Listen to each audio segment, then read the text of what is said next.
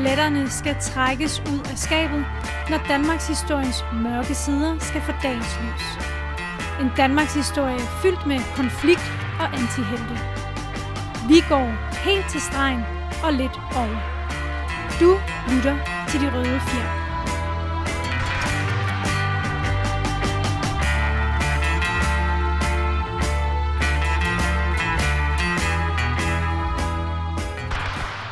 Goddag og velkommen til De Røde Fjer med mig, Andreas Nørgaard og Kalle Kyllemand. Yes. Vi skal i dag til vores fjerde afsnit i vores øh, serie om rivalerne. Ja. Og afsnittet i dag, det hedder Værnemager nummer 1. Og som nogen måske har gættet, så bliver det her et øh, besættelsesafsnit. Yep. Vi kan vi ikke- kommer tilbage. Vi er Ja, ja, tosset med besættelsen her på Vi, røde vi kan ikke slippe det simpelthen. Ja, ja. Øhm, men øh, det bliver jo selvfølgelig ikke en gentagelse af vores besættelsesafsnit med augustoprøret. Det bliver selvfølgelig en anden historie. Og Men, dog, men der kommer nok til at man komme se overlap. en række gæsteoptrædener for dem, der har fulgt med i oprørsserien Ja. ja. i det her afsnit. Og det, det vil vi glæde os til. Ja. At få nogle glædelige gensyn. Glædelig, glædelig gensyn med alle vores, øh, alle vores venner eller uvenner. Men øh, lad os lige prøve at, øh, at lige øh, hurtigt øh, Ja. få, få en genopridsning af, hvad var det, der skete sidst? Yes. Vi havde det her generationsskift i både J. Lauritsen og i Mærsk-koncernen. Vi havde jo... Mere øh, udtalt i Lauritsen-koncernen, fordi at konsulen gik jo hen og døde jo. Ja, han døde jo. Ja. ja. Øh, så øh, konsulen han dør, og, øh, og hans to sønner, Ivar og Knud, de tager over. Ja. Hvor at Ivar han bliver kaldt øh, den grå eminence, Ja. som der øh, rejser rundt og repræsenterer Lauritsen øh, rundt omkring i verden. Og så hans øh, lillebror Knud, øh, a.k.a. Skipperen, Ja. det er, det er så ham, som der reelt set sidder i førersædet Ja. i virksomheden. Og er ligesom, han er den ledende i Lauritsen-koncernen. Yes. Ingen tvivl om det.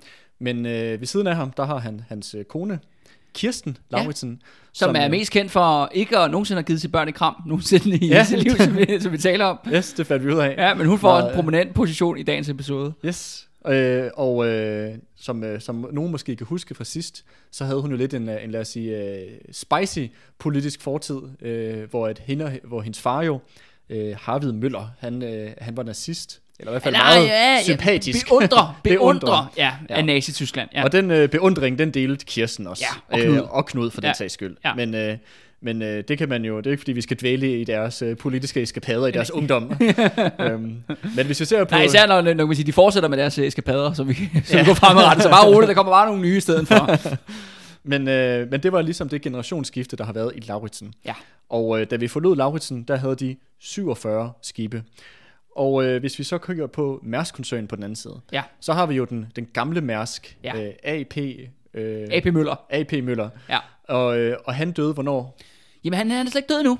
Nå, han er ikke død endnu. Og jeg vil også faktisk sige, at dagens episode, det er nærmest hans episode. Nå, Det her det er en rigtig Arnold-episode, som Fedt. vi, som vi vil opdage. Fordi der, er- hvis der er noget, Arnold godt kan lide, eller, eller hvad, eller noget, i hvert fald noget, Arnold han gør som prominent skikkelse, så er det Danmarks besættelse, som du vil opdage lige om lidt, okay. Andreas. fedt. Ja. Men vi nåede faktisk lige at introducere øh, ham, der kommer til at erstatte ham Yes. senere hen. Og det er jo hans søn, som vi har valgt at kalde den unge Mærsk. Ja. Men som du kun har kaldt for det her øh, nærmest øh, ja, gamle fortidslæven, som du måske har set på tv. Ja, ja, lige præcis. Øh. Eller, og det er også ham, der hedder Mærsk McKinney, fordi Yes. hans mor er amerikaner. Yes. Så der kommer lige det der McKinney med ind i, Ja. ja. øh, i navnerækken der. Så den, øh, den gamle Mærsk, han lever stadig her under besættelsen, ja. Ja. men den unge Mærsk, han øh, ligger altså og øh, spørger Ja, i øh, han, kulisserne. han er som- kronprins, ikke? Han er kronprinsen. Ja.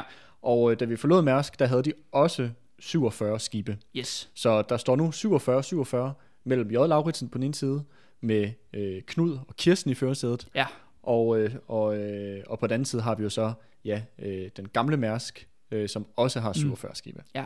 Altså jeg vil sige, uh, Andreas, uh, ja, og tak for det. Tak for uh, det fremragende recap. Um, jeg tror, det er vigtigt at holde sig for øje, når vi taler det her, at den her episode er lidt anderledes end de andre episoder.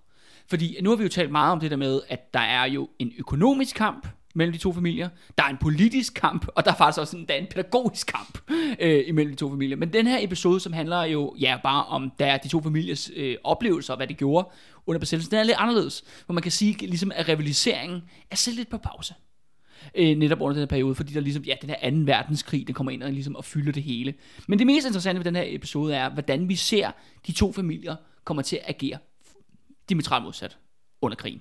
Og hvis du lige kan huske, så vi det, vi sluttede af på aller, aller sidste episode, Andreas, du nok kan huske det der med, at Knud og Ivar, de havde sendt de her hemmelige, lukkede telegrammer mm-hmm. ud til Laursen skibene, og Mærs familien, de sendte jo den unge Møller mm. er direkte til New York et par dage efter, at Danmark blev sat 9. april. Mm-hmm. Øh, og, kan man, og de begge to, kan man sige, forbereder sig på den her verdenskrig på hver sin måde. Og det er så måske også der, hvor at sammenhængerne ophører. For det, der er forskellen er, at, at det Laursen-koncernen siger til sine søfolk, det er, at de skal søge allieret havn, eller de skal søge neutral havn, mm-hmm. i forhold til den her Danmarks besættelse. Hvor at Mærsk-familien siger, ja, helst neutral, men ikke, hvis ellers ikke, så skal I søge aksemagterne. Mm-hmm. Og aksemagterne, det er jo Italien, Tyskland og Japan. Mm-hmm. Og de territorier, de kontrollerer. Ja. Og det er jo, kan man sige, allerede nu kan man godt fornemme, hvad for en forskel de to øh, strategi, de ligger i forhold til det her. Ja. Øh, og det, øh, og det, men man kan sige, at de har så også det til fælles af, at begge koncerner er meget optaget af, hvordan kan vi bevare så mange skibe som muligt under den her verdenskrig. I form af, du ved, der, der er jo ligesom, de har jo også lært, for begge familier kan man sige, eller koncerner har gennemlevet Første Verdenskrig, og hvad det betød jo. Ja, Lauritsen mistede alle sine skibe. Ja, og Mærsk mistede også skib, eller, og, og, var ligesom, og gjorde sig sine erfaringer der. Øh, og det er også derfor, at den unge Møller, han bliver sendt til New York. Fordi de langt de fleste Mærsk-skibe, de ender nemlig i USA. Mm-hmm. Og der er det simpelthen, at han har øh, en 15 skibe derovre, som hvis eneste opgave er, at han skal sørge for, at de aldrig nogensinde kommer ud og sejle. For det handler jo om at bevare tonagen, fordi de har jo masser familier, og investeret vanvittigt mange penge i de her skibe. Så så længe, du ved, de er mening, hold skibene i live, sørg for, at de ikke kommer bliver sat ind i den ene eller den anden krigsindsats, så vi har en flåde, når krigen slutter. Mm-hmm. Men det sandt er, det her med det her valg, netop, om så må sige, om man så må sige, allieret havn, eller aksemagtehavn, det fører faktisk til massemøderi hen over Mærsk-koncernens skibe. Er de så er de selv, altså selv... menige søfolk. Okay. Altså kaptajner, og faktisk tit kaptajnerne viser sig faktisk at lo- være lojale over for Mærsk-koncernen. Okay. Men det man ser så er, at jo det er sømændene, det er søfybyderne, det er maskinmestrene, det er alle dem der, du ved, dem der arbejder nede i skibet. Mm-hmm. De går simpelthen op på broen og begår mytteri. Og hvad vil det og, sige, at de, at de begår mytteri i det her tilfælde? Jamen det er fordi, at de ser jo, at Danmark bliver besat. Ja. Og så får de en meddelelse for det firma, de arbejder for, altså Mærsk-koncernen, om at de skal støtte Danmarks modstandere, som de ser det. Mm, Problemet besat er, Danmark. man skal forstå de her søfolk i den her situation 9. april. De tror jo, at de, de ser jo ikke Nazi-alliancen komme apropos reference til tidligere episoder her, mm-hmm. de, de tror jo net, at Danmark bliver skudt angrebet, hvor det er vores pligt er at kæmpe for Danmark jo. Mm. Eller gøre, hvad vi kan som søfolk mm. i, den her, i den her situation. Men, men Kalle, når du så siger, at de gør mytteri, er det så, at de kaster, øh, kaster kaptajnen over bord, eller er det bare, de, de, de, de sejler til en allieret havn? De, de, de, går op og siger, de går op og siger meget sådan håndfast, jeg tror lige, du vender skuden. Ja.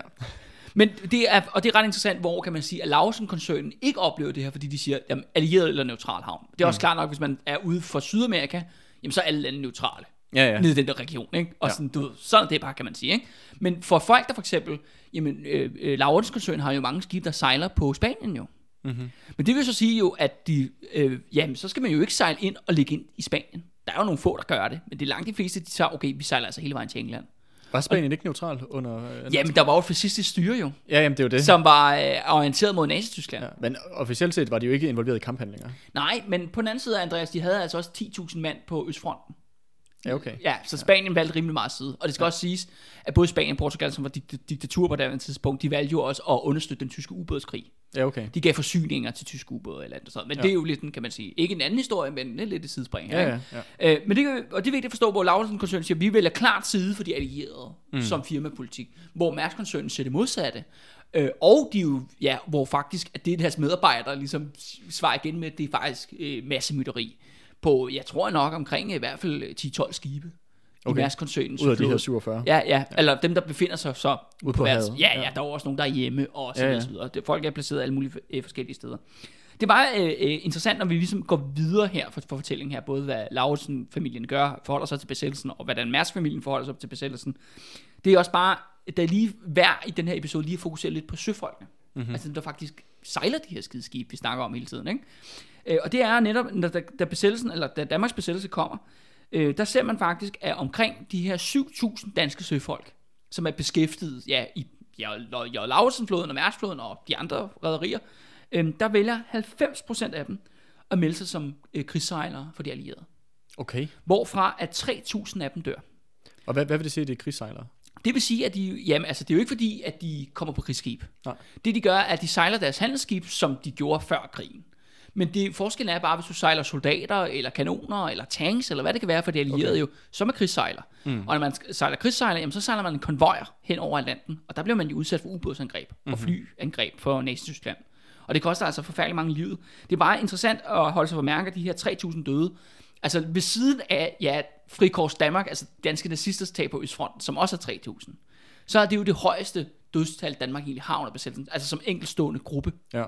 De er langt flere end folk, der øh, både, kan man sige, modstandsfolk, der bliver dræbt, eller civile, der bliver dræbt i Danmark. Mm. Så det, det, det, er krigssejl, de danske krigssejlere, der er dem, der betaler den største pris. Mm, i, under- i, i døde, så at sige. Ja, og bortset fra ja, danske nazister, der melder sig til Østfronten, ikke? Jo, ja. Så De det, er de to, det er de to grupper. Ja, det er de to største grupper. Ja. Og det er bare værd at bemærke, at, at det er jo så de to grupper af danskere, som ja, på hver sin side, der er nogen, der går med Nazi-Tyskland, der er nogen, der går med de allierede, Ja. men det er det største bidrag, Danmark egentlig giver den allierede krigsindsats. Mm-hmm. Det er de her krigssejlere. Ja, og det er også bare værd at, at holde sig for øje, når vi diskuterer alt det, der sker, kommer til at ske. Når nogen siger, at vi alle er i samme båd, betyder det altid, at det er dig, der skal ro. Det interessante er, at øh, den unge øh, Mærsk, han er jo kommet til New York.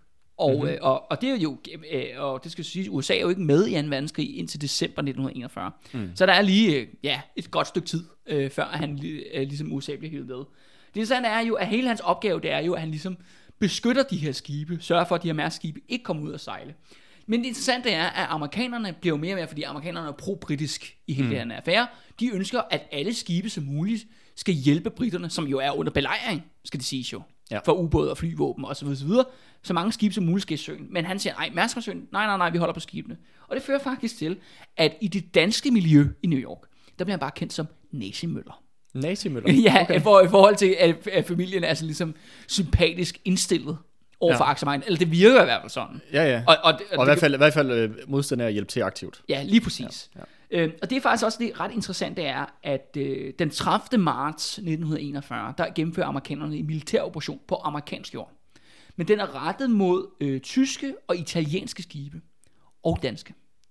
Og apropos hele vores gamle diskussion omkring, hvordan du ved, de allierede magter ser Danmark og den der Danmarks nazi-alliance under 2. verdenskrig, det er bare værd at mærke, at amerikanerne, der skal, de, de skal tage alle de her neutrale skibe, som ligger i deres havn.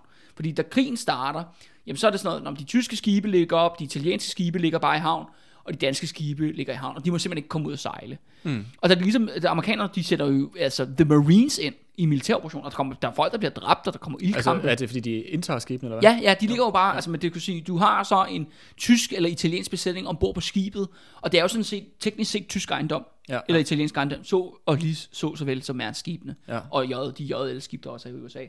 Øhm, øh, og der sætter amerikanerne simpelthen militæret ind, og det er bare værd at mærke, at Danmark ryger i den samme kategori, Mm. som de to mest prominente Som aktiemagter. aktiemagterne er. Ja, det er bare værd at forholde sig til, også ligesom for at forstå ligesom helhedsbilledet. Mhm. Mm-hmm. At de simpelthen tager Mærsk og J. Lauritsen skibene i USA med vold. Mm. Øh, og simpelthen, de tager dem bare, og de giver ikke erstatning til Mærsk-koncernen eller JL Lauritsen, og så bliver det altså bare sat ind i Og krigsindsatsen. det er også det, der er de lidt interess- interessant, og vi har også snakket om, at, at på den måde så har Mærsk-koncernen jo, her i 2. verdenskrig, der har de jo et lidt anstrengt forhold til USA. Ja. Men hvor senere hen, der bliver Mærsk jo der enormt er de pro-amerikansk. og pande. Ja, ja, fuldstændig. præcis. Men det er altså ikke her under besættelsen. Nej. Det var værd at bide, bide, mærke i. Og så skal jeg også lige sige, når vi lige, øh, inden vi forlader, ligesom kan man sige, øh, øh, søfolkene generelt set, øh, det er bare jo værd at, at, holde, at bide mærke i, at det der med, at for dem, der var jo Nazi-alliancens fald 29. august 1943, det var den vigtigste dato i løbet af krigen. Fordi det var første gang, de faktisk blev anerkendt som danskere jo. Ja. Fordi de var jo tvunget til at sejle under fremmed flag, selvom de havde skib, der var kun dansktalende besætninger. Ja. Men det er fordi, at sådan, jamen Danmark er jo allieret med Nazi-Tyskland. Mm. Og det var jo det, altså Augustoprøret ligesom satte det skæld. Mm. Øh, og det var faktisk, og det siger alle søfolks beretninger, jeg har læst om, der har været krigssejlere, de siger, jamen det er jo, det er jo dagen. Ja. Og det er bare vigtigt at sige, at det her folkelige oprør, det havde altså også en konkret effekt for den største gruppe, mm. der kæmpede på allieret Jeg kan huske, da- vi, havde, øh, da vi snakkede om Augustorbrevet, der nævnte du noget med, at, at det var sådan noget med, at folk stoppede med at spytte på danskerne. Ja, ja, ja, lige præcis, ikke? altså, at, øh, at på den måde har det jo givet et kæmpe stort moralsk boost. Ja. Ja. At endelig så sker nogle af de forandringer i Danmark, som de sømænd har gået og håbet på, der ville ske på afstand. Altså Ja, ja, lige præcis. Og de er jo langt væk hjemmefra, Ja, ja. og har ikke nogen, som, som, som, om, at sige, øh, deres forbindelse til Danmark er jo meget sporadisk, skal det Mm. sige, igennem breve og sådan noget. Ikke? Ja. Øhm, så det er jo virkelig en kæmpe ting for dem. Nå, men ved du hvad, altså den her episode, den bliver primært et op af, af, ja, af gamle Mærskes øh, forskellige eskapader. Mhm. Mm-hmm. Øh, øh, fordi han, det skal lige love dig for, ham og, øh, jeg skulle sige, onkel Erik Witt, de har altså de har la- la- bagt nogle revkager, der kommer til Nogle løb- rævekager? Ja, ja, ja, eller hvad skal vi kalde det? Øh, komplotter øh, i løbet af besættelsen.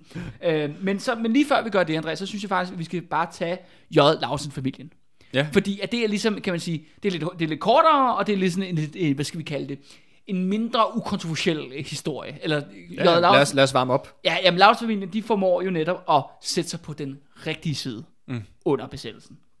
Og det skal siges, at på trods af, kan man sige, at øh, vi ved jo, at både Kirsten og Knud jo har jo virkelig flyttet hardcore med fascismen. Mm. Det skal også siges, at i øh, krigens øh, besættelsens første år, der søger de kontakt til prominente danske, skal man kalde det, semifascister. Blandt andet ham her, digteren, der hed Kai Munk. Mm. Jeg ved ikke, om navnet siger noget. Men Ja, han, jeg, har- jeg har hørt navnet, Ja, men jeg det, kan ikke lige sætte det, fingeren det, på det interessante er, at han er en af dem, fordi at han jo han glorificerede øh, fascismen i sin kunst, men så blev han så nakket i, 4, 19, i januar 1944, Nå. og endte som macho for modstandsbevægelsen. Så kan okay. man sige heldigt for hans renommé. Ironisk. Men en anden person, som havde sådan set den samme position som Kai Munk, men som ikke blev nakket, han endte med at ryge under bussen under retsopgøret, og det var en fyr, der hed Niels Buch. Øh, Og Niels Buch, han var sådan en, øh, hvad kan vi kalde dansk fascistisk gymnastik-entusiast. Var det ham, vi snakkede om, der havde den der øh, højskole et eller andet sted? Ja, altså, ja, vi to har snakket off, Nå, off ja, mic. Ja, ja. Ja, jeg skal I, sige- I andre ved ikke noget om det. Ja, nej, nej, men det skal så siges, at ham her, Niels, øh, jeg overvejede på et tidspunkt, at vi skal lave en hel episode om ham, men øh, Niels Buch, han, der, er nogen, der er noget, der hedder Ollerup øh, Idrætshøjskole. Ja, øh, der på stadig eksisterer i dag. Ja, men det er startet af danske fascister. Med ham her Niels Buch i starten, i spidsen, ikke? Og det griner ved ham er, at øh, han, er sådan, han kan utrolig godt lide unge mænd og kvinder i meget, meget let tøj, øh, der er meget stramt siddende. Og så det interessante er, at han er imod øh, idrætsholdsport. Altså han hader fodbold og øh, rundbold og alt, alt, alt, alt, hvad der kan være. Den stolte rundboldstradition, ja, lige præcis. Alt, hvad, alt, hvad der kan være øh, hold- Holdsport. Ja, men det han går op i, det er simpelthen idræt. Mm-hmm. Altså, og, og, så at sige, idrætsstævner, idræts... Sådan noget ved- atlet, atletik og Ja, sådan ja, noget du har, du har holdsport. 300 mand, der, der står med en hul og hopring samtidig. Okay, sådan noget, Det er sådan øh, noget- synkron. Ja, eller vimpler, eller Ja, ja, ja. ja. et eller andet crap. Og det skal så siges faktisk, at i, øhm, jeg tror nok, det er i sommer 1940, der vælger Kirsten og Knud at sende alle JL-medarbejderne, altså dem staben, om man så må sige, København, de ryger sammen på en tur ned til Niels Buch, hvor de skal stå og springe gymnastik. Okay, I sådan et, øh, hvad hedder det, ryg sammen arrangement. grineren. Øhm, men det sandt er, at Niels Buch, han var ikke medlem af det danske nazistparti, men det ender faktisk med, at han bliver arresteret af modstandsbevægelsen 5. maj 1945. Nå, fordi at, at det, var, det var Ja, velkendt, fordi at han, han var var, fordi han var tydeligvis en mand med fys- øh, fysiske sympatier. Mm. Men det er bare for at sige ligesom, at det der med, at de har det der i Lausen-familien, det der med det der forhold til øh, fascismen, måske ikke så meget som de nazistiske partier i Danmark, eller i Nazi-Tyskland, men mere som idé, mm. eller koncept, eller ideologi, eller hvad du vil kalde det, ikke? Ja, ja, men Yes. måske lægge afstand til lidt sådan det politiske i det, men hvor det, det kulturelle... Jamen, jeg tror, at det, det, de egentlig gerne vil have, måske er sådan mere sådan fascistisk dansk afart, hvis det kan give mening for dig. Ja, ja. Øh, en mere sådan, øh, fordi det er jo også vigtigt at forstå, at, at nationalsocialismen, altså nazismen, den er jo bare super tysk. Mm. Det er også det med, så hvis du siger, at jeg er nazist, jamen så siger du, jamen så kan jeg heller ikke være dansker, fordi det er tyskerne, der er herrefolket. Ja, ja, Så, så spiller du jo, om så må sige, anden violin, ja, ja. uanset hvad, ikke? Ja. I den, i den, øh, i, i den ideologi. Nå, men det skal så siges, at det, selvom de flytter med fascismen, så kommer de begge to ud, både Knud og Kirsten, som klart for modstandsbevægelsen. Mm. Og de gør det for et meget, meget tidligt tidspunkt. Det interessante er, Hvad er det, er at det, er det ude over, hvad kan man sige, offentligt sådan støtte Ja. modstandsbevægelsen? nu faktisk, at, kan du huske, at øh, J. Lausen-koncernen fik den her, det her blad, der hed Frivagten? Ja, det her, der, medarbejderblad, deres, deres, deres, deres uh, ud at se med DSB-aktiviteter. Ja, ja, lige, lige præcis, lige præcis. Ikke? Øh, Det interessante er, at det er Kirsten simpelthen, der skriver, der laver det her blad. Nå, øh, i, øh, i, øh, ja, under krigen i hvert fald. Og den her frivagten, det bliver altså simpelthen kendt for, at det er det mest sådan øh, antityske, kritiske mod samarbejdsregering, du overhovedet kan læse i hele Danmark okay, griner. Fordi hun er bare pisse ligeglad med den her censurlovgivning. Ja. Og det, der er jo også masser af danske politikere og danske pressefolk, der siger, Ej, du må ikke skrive alt det, du skriver. Hun bliver bare ved, hun siger bare, fuck ja, yeah. jeg, jeg, du ved, jeg kæmper for danske frihedsværdier og ytringsfrihed og sådan noget. Ja. Så det vi ender med, det der, at det der frivagten bliver et meget sådan radikalt blad. Ja. Ja. Sådan meget radikal modstandsblad. Så, øh, så under, under 2. verdenskrig, de eneste to aviser, som ikke er underlagt censur, det er, øh, hvad hedder det, DKP's avis, Land Ja, og Folk, Land og Folk og og, så, og så lige øh, Lauritsens medlemsblad til deres medarbejdere. ja, ja, lige præcis. Og det skal også siges, at både Knud og Kirsten, de går meget op i, at alle de her søfolk, altså J. Lauritsen søfolkene, som er ude og, ja, om så må sige, sejle ude på verdenshavene, de får altså betalt deres øh, pension, mens de er i, i engelsk og amerikansk krigstjeneste, og de betaler også bidrag til søfolkenes familier. Nå, De understøtter dem selv økonomisk. okay. Altså, altså og, og det er jo så for, forstået ret, de understøtter jo familierne, så manden ikke skal tænke på det i hans krigsindsats. Mm. Og det må man sige, og det kan man lige lov for, det gør Mærsk ikke. Nej. så det betyder jo også, at det der med, at for, for, for Mærsk søfolk, der har begået mytteri, jo, det kommer jo til at have store økonomiske konsekvenser for familien. Mm. Altså der er jo også det der med, man skal, ja, der fandt jo så også, hvad hedder det, arbejdsløshedsunderstøttelse og forskellige andre former for bidrag. Men det er jo et totalt ydmygende system, hvor du jo sådan set bliver umyndiggjort, og staten bare ejer dig. Eller du ved, en eller anden kommunebyråkrat, ikke? Altså det, det er virkelig ikke for sjov at søge om hjælp på daværende tidspunkt. Mm. Men folk, der er i J. Lausen-koncernen, de får simpelthen hjælp fra firmaets top. Og når du siger, at- de har brug for hjælp, er det så fordi, at for eksempel de er, øh, at de øh, sejler øh, tropper, eller kanoner, eller hvad det nu måtte være, Ja. og så derfor ikke sejler direkte for J. J. Jamen, Lauritsen? de, de laver ikke arbejde for J. Nej, Lausen-koncernen, præcis, og det skal præcis. også så siges, at jo, øh, når man er krigssejler, så får man selvfølgelig nogle penge fra staten og sådan ting. Men det, er jo, det står jo slet ikke mål med indsatsen. Mm. Og bare lige 3.000 døde. Mm, det er mange. Ikke? Altså prøv at, prøv at forestille dig at være på midten af Atlanten om vinteren, og så blive ramt af sådan en torpedo der, i bælragende mørke. Mm. Ja. Folk, folk de dør, ikke? Og, det er, og det er jo også det, der mange beretninger, det handler om, at fordi alle, øh, de havde selvfølgelig redningsveste på, men du kan jo kun være i vandet i omkring 4 minutter. Ja, ja, Og det skal så siges, at alle de her veste, de får på, der er sådan et lille lys i, så man kan se dem. Men der er mange, der beretter om, at så når du kan bare se de der lig, de der hele havet er bare lyst op af de der små prikker, hvor folk er bare døde i de der veste der. Mm. Eller de snakker også om folk, der bliver simpelthen, fordi der er så mange ubåde, det skal siges, at nogle af de der konvojer, de bliver jo angrebet til op af sådan, til omkring 30 ubåde på én gang. Hold det kæft. Altså det, der hedder, det er noget, der hedder ulvekobbelstrategien, som tyskerne udvikler under 2. verdenskrig. Og det vil så sige, at man kan ikke stoppe for ligesom at samle de her folk op, mens Nej, det her foregår. Det vil sige, at folk de, decideret sejler igennem dem eller over dem, og folk ryger ind i skruen og bliver jo altså lavet om til pasta, Ja, ja. altså basalt set.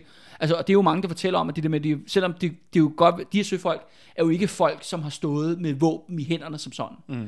De har jo passet deres maskiner og skibet som sådan og sejlet det. Men det er jo det der med, at der er mange af dem, der kommer hjem dybt traumatiseret, fordi de har set det her. Mm. De her, de her, altså, de her angreb om nattemørket. Ikke? Og det er også det der med, at de der ubådsangreb, det kommer som lys fra en klar himmel jo. Ja, ja, du, man du, kan du jo kan ikke se ubåden Nej, nej, jo. det Altså, det. ikke? Øh, og, det er jo, og det er jo, ja, de betaler en høj pris. Ikke? Jeg kan godt forestille at man har øh, rimelig meget øh, posttraumatisk stress efter sådan et par gange frem og tilbage over Ja, natten. ja, ja, ja. Altså, jeg Der- tænker, at det, der- er, det, er, det er da svært at få en god nat søvn, når man Der, ved, du der er flere beretninger om, at nogle af de her danske kaptajner, når de ligesom, okay, nu er der ubådsangreb, eller vi skal sejle igennem alle de der små lys der, der ligger på havet der, så er mange historier, der siger, hvor kaptajnen sender alle andre ud for broen, så de ikke kan se, så det er kun ham, der ligesom sejler igennem. Okay, Så det er kun ham, der ligesom ser det. ja, okay. Det lyder vanvittigt. Altså, det er der også masser af historier om, Ja. at det gør de også, ikke? Ja. Så, Så imens at, øh, at folk de øh, oplever alle de forfærdelige ting, så øh, Lauritsen, de dækker altså familiernes Ja. øh, omkostninger. og det må man sgu da give dem. Ja. Det, er da, det er da mindst altid noget. Ja, ja, ikke? det er da Ikke? det er Øh, sgu i orden. Det interessante er, at der er også forskellige andre. Øh, Kirsten, hun involverer sig, ja, hun har jo altid været glad for velgørenhed. Mm. Øh, men hun involverer sig især i, til at skaffe mad og medicin til dansk og norske KZ-lejrfanger i løbet af krigen. Mm-hmm. Altså simpelthen også give flere bidrag. Men det interessante er jo også det der med, at som jeg nok var inde på lidt sidste gang, jeg mener jo, hun er en lille smule ustabil. Mm. øh, sådan rent psykisk. Og det kommer til udtryk på forskellige måder i løbet af krigen. En øh, sjov anekdote, hendes ældste søn Ole, han fortæller, Ole Laursen, som stadigvæk lever den dag i dag, at, øh, at på et tidspunkt, så er han er jo en lille dreng, skal det siges. Ikke? Men altså, det er på, de er på rådspladsen i København, øh, og så kommer der en tysk øh, militærparade øh, gående forbi, og de spiller noget rummusik. Ikke? Så, øh, så starter Kirsten Laursen et riot alene på rådspladsen. Hun begynder simpelthen at råbe og skrige og te sig og kaste ting mod de der tyske soldater, der marcherer forbi. Og hvor hun, hvor hun sådan grænder rundt og rusker, altså fordi der er jo andre mennesker, der står ligesom og kigger på det her, altså ja, ja. danskere, og siger, sådan noget, råber til dem, vend ryggen til, vend ryggen til, og sådan noget. Og det ender med, at hun bliver anholdt Nå, øh, og slæbt på station. Men så finder de så ud af, at hun er så redderfro, ikke? ja, ja. Jeg, Så bliver hun sige, jeg, ligesom- tror, ja, okay. jeg tror, hun kan få lov til nogle ting, som andre måske ikke Ja, lige kan. præcis. Men det er det der med, at hun, så hun er meget sådan... Også det med, at hun skriver alle de der artikler i frivagten. Ikke? Mm. Hun er jo tydeligvis meget åbenlyst modstander. Ja. Øh, og hun bliver sådan en, kan man sige, en stemme. En anden ting, og det også er sådan øh, virkelig sjov, fordi nu har vi snakket om det der med, at som vi snakkede om sidste gang, at Kirsten mener, at familien skal være et godt eksempel, øh, og ligesom behandle deres medarbejdere ordentligt for at forhindre, altså så man kan se, at du ved, det er kapitalisme med en menneskelig ansigt. Mm. Øhm, og vi får forhindre kommunisme i Danmark. Ja, vil sige, for, for, forbedre det øh, for oven, så at forhindre oprør for neden. Men det skal jeg sige, en ting hun så faktisk gør under hele besættelsen, det er, at Lausen-familien, de handler ikke på den sorte børs. Og den sorte børs, det er fordi, der er mangel på alting i Danmark i den her periode. Men hvis man har penge nok, så kan man selvfølgelig skaffe sig, du ved, grisekød, eller, Cigaretter. ja, eller øl, eller være. vin, eller hvad det nu kan være. Og det gør alle. Altså alle, der har råd, de handler på det sorte marked. Selvfølgelig de absolut fattigste i Danmark, de har ikke en chance. Mm. Og det skal så også sige, folk bliver jo Ja, det er jo ikke fordi folk sulter i Danmark under krigen som sådan, men folk de taber alle sammen i gennemsnit 10 kilo. Ja, det er også en del. Ja, og det interessante er, at fordi hun insisterer på, at Lausen skal være et godt eksempel, så handler de ikke på det sorte marked. Og det vil sige, at hele Lausen-familien, de taber sig alle sammen helt vildt, fordi de lever på den samme rationering, Ja. som normale danskere gør. Mm. Men det er, jo, det er jo klart nok, det er jo ingen andre, der gør i eliten. Nej, nej. Det, det er også det, der ligesom stikker ud. En anden ting, som også, øh, man ikke snakker så meget om, det er også det der med, at der er også mangel på tøj jo. Ja. Så Lausen ville gå i det samme tøj i fem år. Ja. Det virker også ret usædvanligt i eliten, ikke? Ja, Fordi ja. selvfølgelig, hvis man har penge og connection, så kan man selvfølgelig godt skaffe de her ting. Ja, ja, selvfølgelig. Så det er også bare Så, så man kan sige, på den måde, så er de ikke, øh, de gør ikke brug af deres, hvad kan man sige, ellers mulige magt privilegier. eller privilegier. Ja, ja, ja. Og det er jo ret interessant, at de er jo virkelig idealister. Mm. øh, på sin vis, ikke? hvad det ja. Angår. En anden ting er, når, ligesom som besættelsen skrider frem, det er, at øh, ja, i oktober 1943, der kommer selvfølgelig aktion mod de danske jøder.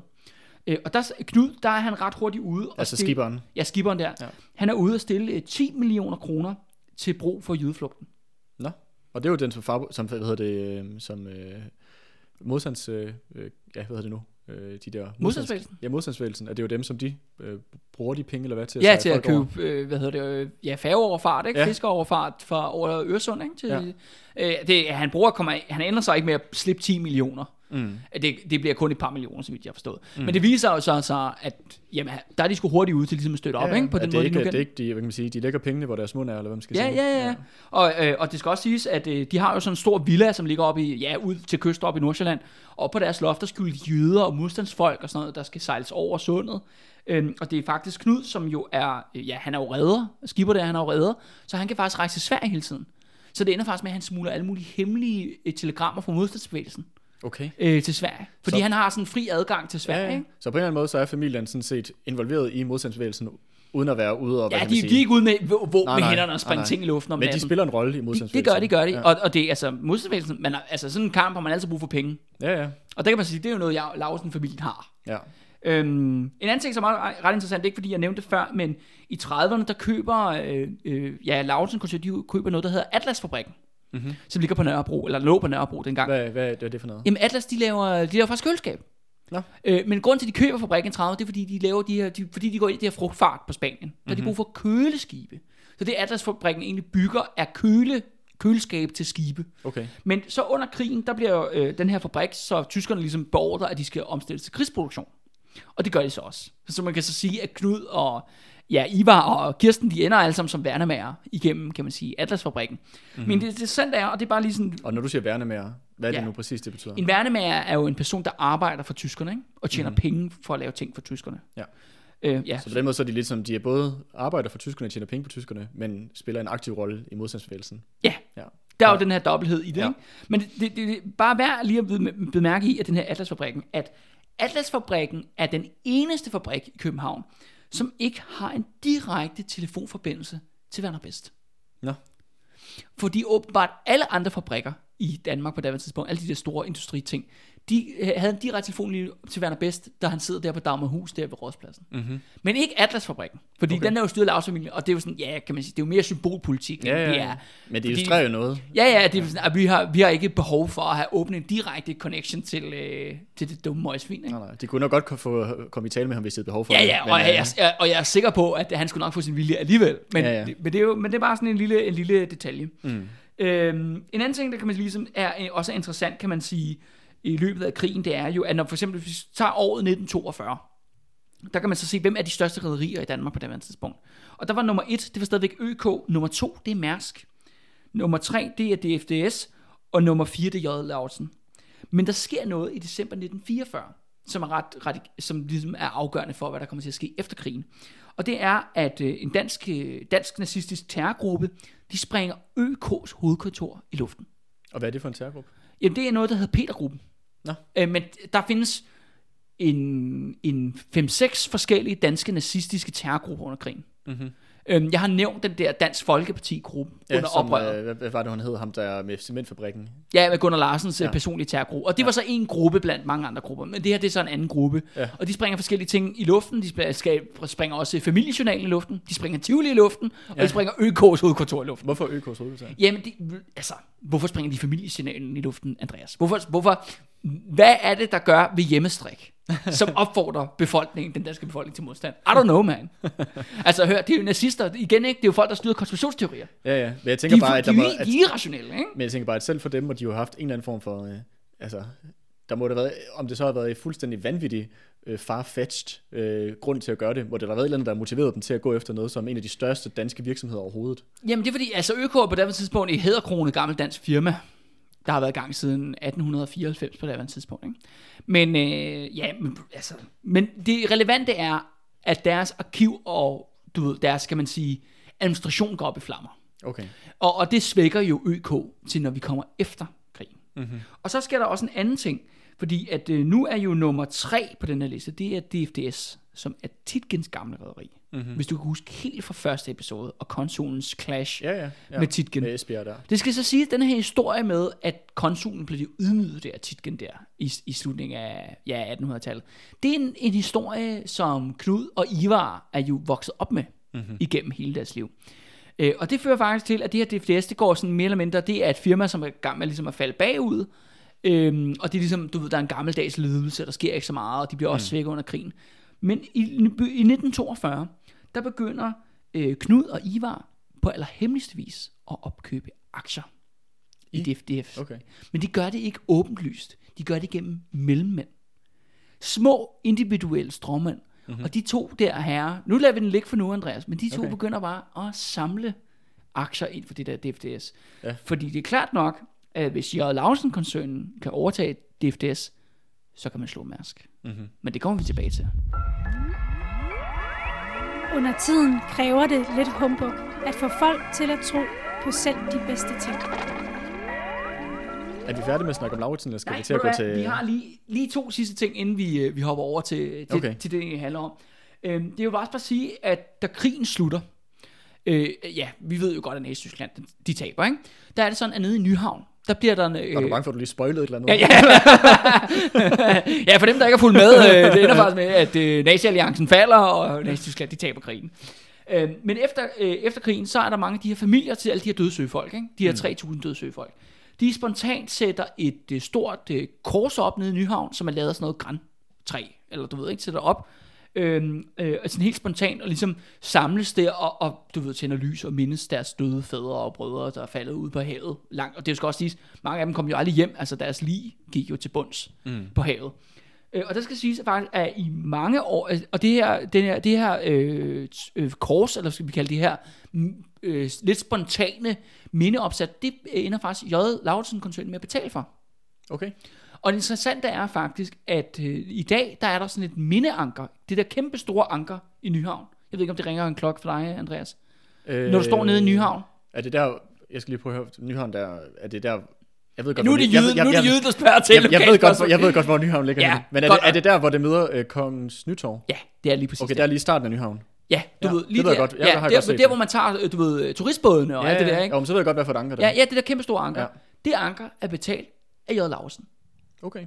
som, øh, kan man sige, en gave til, øh, eller et mindeanker for de her søfolk, der er faldet. Mm-hmm. Og det skal siges, at i mange år efter, der var der en tradition for, at altså, øh, du ved, døtre af de her faldende sømænd, altså de her sømænd, der døde ude på havet, de blev gift ved det her anker. Okay. Øh, Jeg har også et, et billede, jeg vil lægge op på vores Facebook-gruppe, som er virkelig hjerteskærende. Altså det er sådan en, en datter, der, du, der bliver gift ved det der anker der. Mm-hmm. Fordi far, og far kan jo ikke være der, han er jo død jo. Nej, nej. Øhm, Det er faktisk det er meget smukt på en eller anden måde. Ja, ja, og, og, det, og det, det er jo ikke en tradition, der bliver øh, holdt i hævd mere, fordi Nej, nej. At den generation er jo også ligesom gået væk nu, eller gået mm. bort nu. Øh, men det er bare skal siges, at det her mindeanker, som jo ja, kan man sige, en fast del af, af bybilledet i København, det er altså J. Austen-familien, der har givet det. Mm. Og det anker havde en meget speciel betydning for alle de her familier, der mistede søfolk ude på søen. Mm. Og det synes jeg bare er en meget god historie. Det er det da. Det Ja. vil jeg da tænke over næste gang, Ja. cykler forbi der. Ja, lige præcis. Ja. Øh, og, så skal, men, og så lige en aller sidste ting. Okay, kom med det. Det er fordi, at mod krigens slutning, der kommer der jo 250.000 tyske flygtninge mm-hmm. til Danmark. Og Andreas, kan du huske, hvem der stod for at passe på dem? Var det ikke ham der, vores, øh, vores gode ven Johannes Kjærbøl? Ja, det var gode gamle... Socialdemokratisk, øh, hvad fanden var det nu, han var? I, øh, minister for offentlige arbejder. Nej, det var det ikke. Nej, nej, nej, jeg, Larsen, jeg, var tror det. faktisk, han, det var...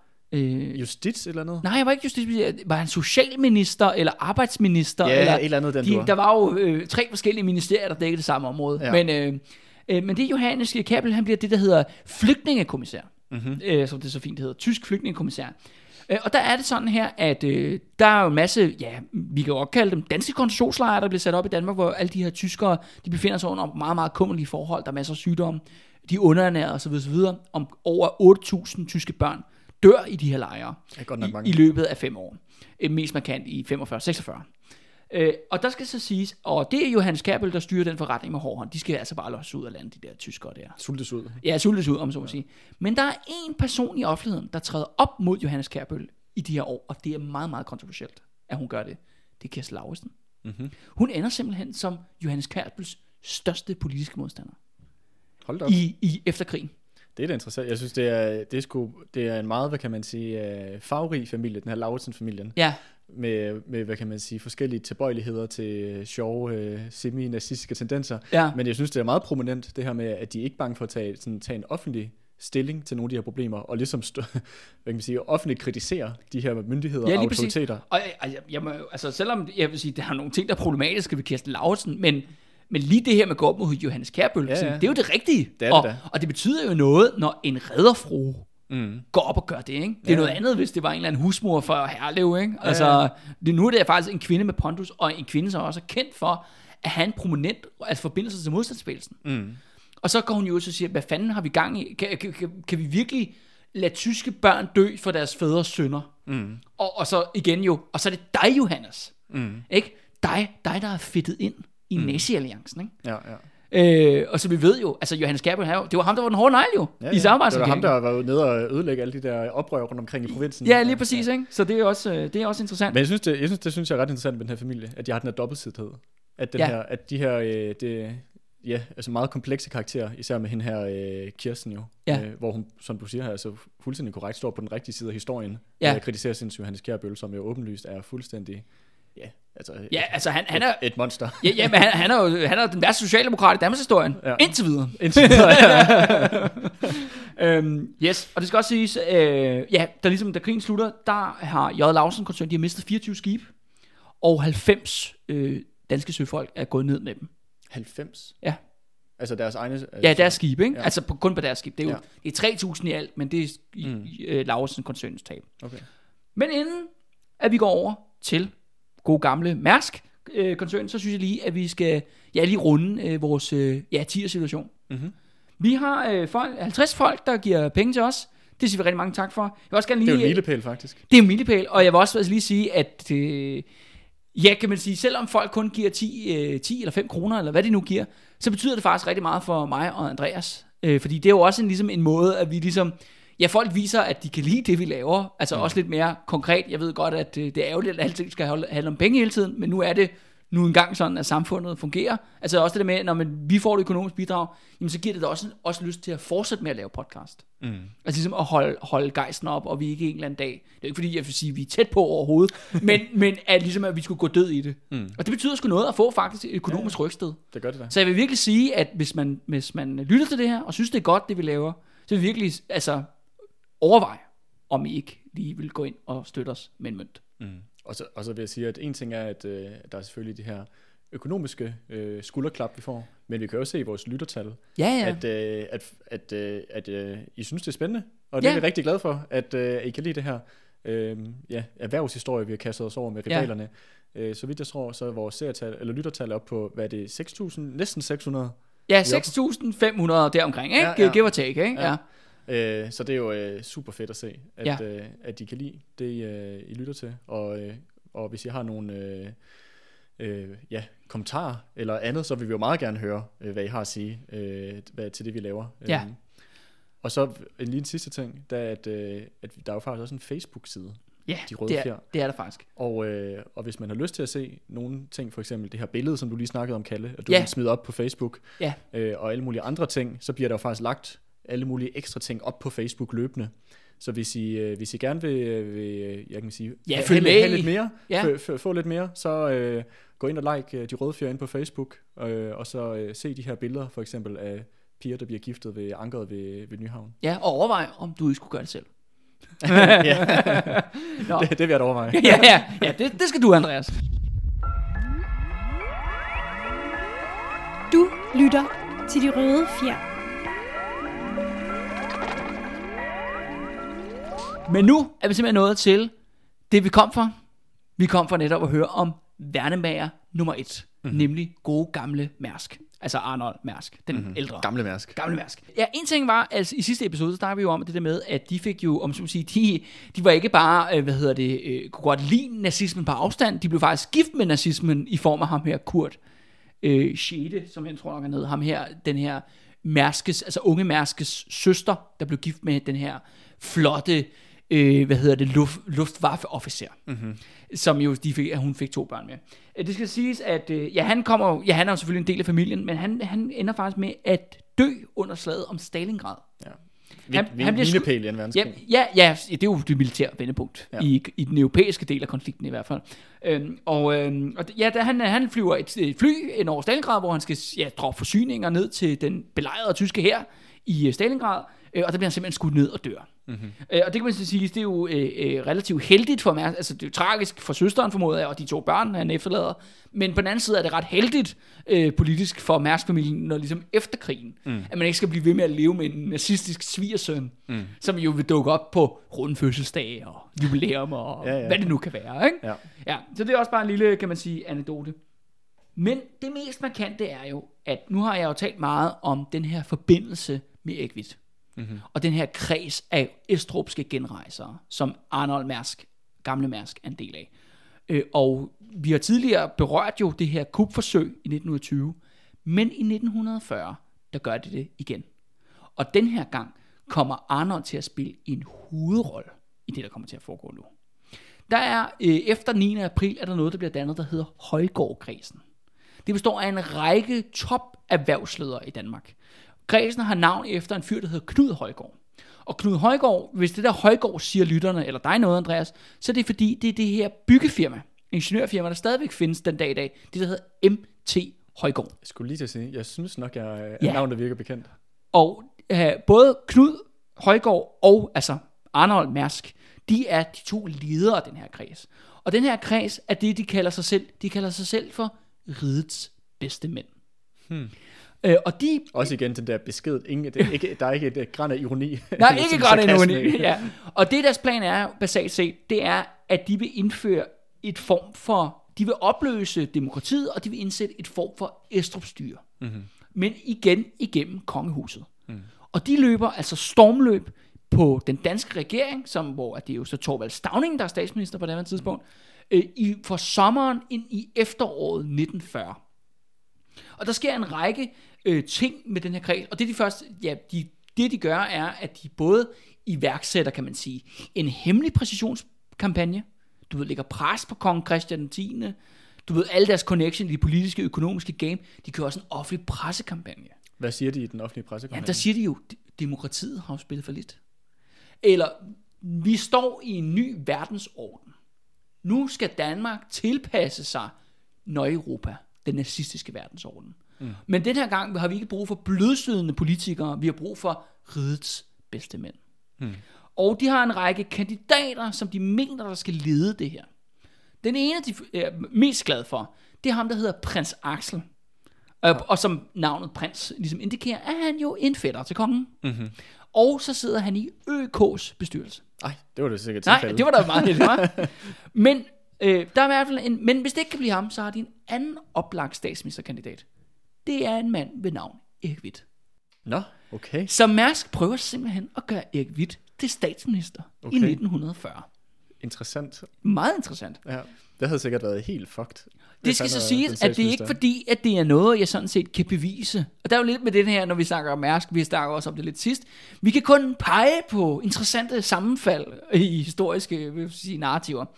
En ting er, at den her, kan man sige, den her gruppe af estrupske genrejser i toppen af den danske elite, prøver ligesom at afskaffe demokratiet igennem, ja, korridor, paladskup, hvad skal vi kalde det, noget den dur, ikke?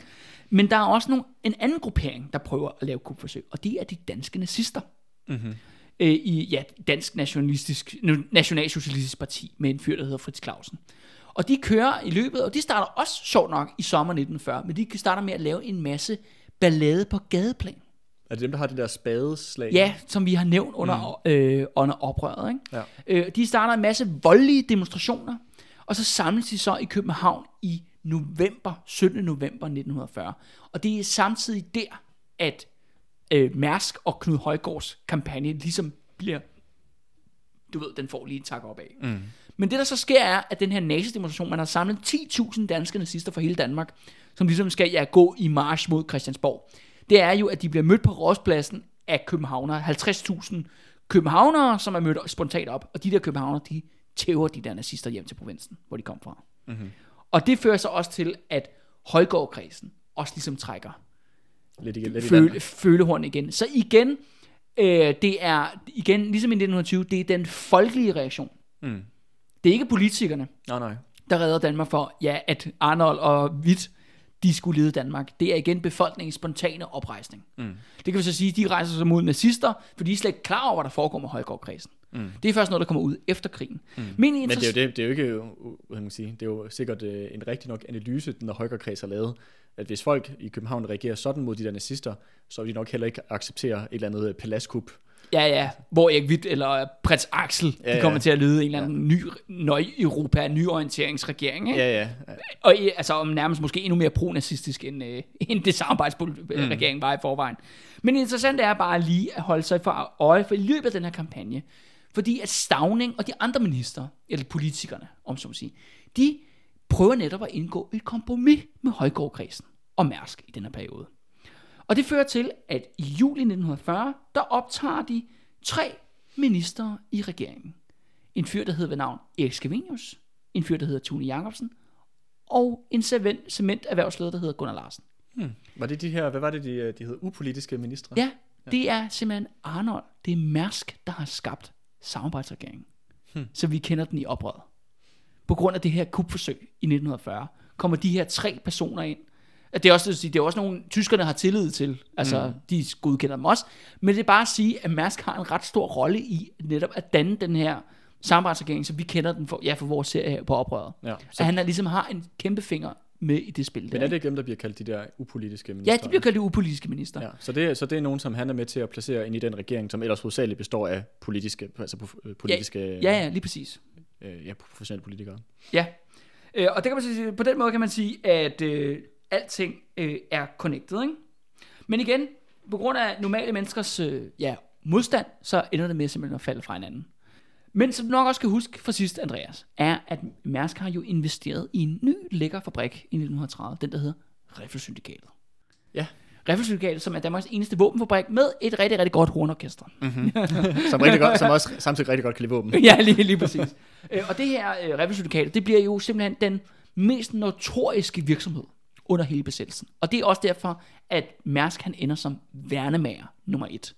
Fordi han har aktiemajoriteten i Revisionssyndikatet. Fordi Revisionssyndikatet, de har jo selvfølgelig kronedage mm. under 2. verdenskrig. De producerer altså bare maskinkanoner til den store guldmedalje til tysk krigsindsats. Og det skal så siges, at modstandsgruppen BOPA, som vi talte om under oprøret, ja. de bliver jo simpelthen besat af at skulle få fat fingrene i fat i Revisionssyndikatet. Det bliver BOPAs hvide elefant. Og ligesom destruere det på en anden måde. Ja, ja, jamen du ved, altså, det er den eneste sådan rigtig, rigtige Ja, våbenfabrik. Ja. Ja. Det er jo et oplagt, oplagt sabotagemål. selvfølgelig. Og de prøver faktisk at gøre det i, øh, hvad hedder det, i sommeren øh, 1943. Det slår fejl. Men så igen den 22. juli 1944, der springer det hele Revsyndikatet i luften. Og det skal faktisk siges, at den her, kan man sige, sabotageaktion mod Revsyndikatet, det er Bopas fineste hour. Mm-hmm. Det er sådan noget, de tager det i sådan en bedagslys, i sådan en militær operation, der involverer 120 modstandskæmpere.